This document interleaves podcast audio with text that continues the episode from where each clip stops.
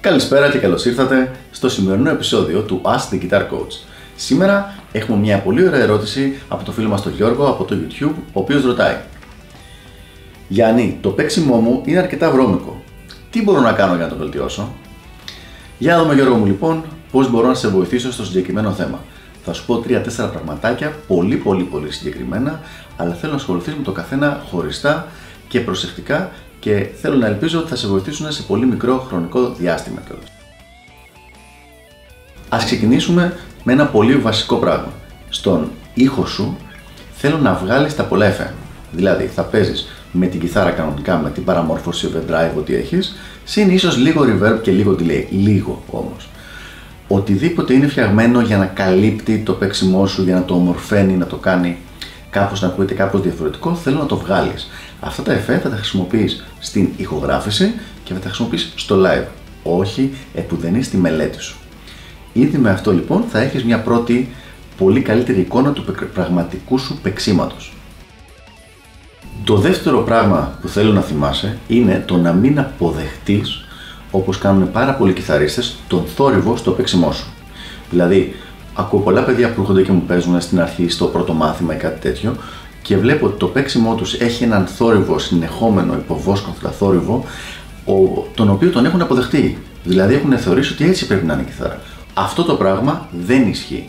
Το παίξιμό σου πρέπει να είναι εντελώς καθαρό, δηλαδή να ακούγεται κάθε φορά μόνο η νότα ή οι νότες που παίζεις. Και υπάρχουν συγκεκριμένες τεχνικές, τις οποίες τις έχουμε σε άλλο βίντεο, με ποιο τρόπο να το πετύχεις αυτό το πράγμα. Αλλά σίγουρα να προσπαθείς πάντα να είναι όλο και πιο καθαρό το παίξιμό σου. Νούμερο 3. Ηχογράφηση. Θέλω να ηχογραφήσει τον εαυτό σου όσο το δυνατόν περισσότερο την ώρα του παίξήματό σου, αυτοσχεδιασμού και της μελέτης σου. Αυτό θα σου δώσει μια πολύ πιο αντικειμενική άποψη του πώς πραγματικά ακούγεσαι. Και επειδή πολλές φορές πιστεύουμε ότι παίζουμε κάποια πράγματα καλά, ενώ στην πραγματικότητα δεν ισχύει αυτό, μία συσκευή ηχογράφησης, ακόμα και αν αυτό είναι το κινητό σου, θα σε βοηθήσει πολύ πολύ στο να καταλάβεις ακριβώς τι γίνεται. Και πάμε στο τέταρτο και τελευταίο. Εδώ είναι που θέλω λίγο την προσοχή σου. Πάρα πολλοί κιθαριστές, επειδή δίνουν την εντολή στα δάχτυλά τους να παίξουν κάτι, έχουν την εντύπωση ότι όντως το παίξανε και όλο και το ακούστηκε και καλά. Κάτι το οποίο στη συντριπτική πλειοψηφία των περιπτώσεων δεν ισχύει. Θέλω λοιπόν, και εδώ θέλουμε προσοχή, σαν σημείο αναφοράς να έχεις τον ήχο που βγαίνει από τα ηχεία και όχι τα μάτια σου που κοιτάνε την ταστιέρα την ώρα που παίζεις. Αυτό είναι το πιο μεγάλο λάθος που κάνουν οι κιθαρίστες. Βλέπουμε τι παίζουμε, λέμε «Α, ωραία, καλά φαίνεται» και νομίζουμε ότι επειδή καλά φαίνεται, επίσης καλά ακούστηκε. Δεν ισχύει αυτό το πράγμα. Οπότε, ένας τρόπος είναι κλείνεις τα μάτια σου και παίζεις και ακούς τον ήχο που βγαίνει από το ηχείο ή από το μεγάφωνο.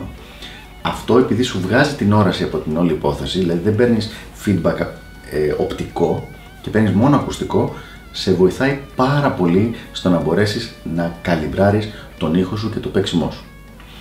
Αυτά λοιπόν τα τέσσερα πραγματάκια για για εσένα, ελπίζω να βοήθησα και τα λέμε στο επόμενο επεισόδιο του Ask the Guitar Coach. Γεια χαρά!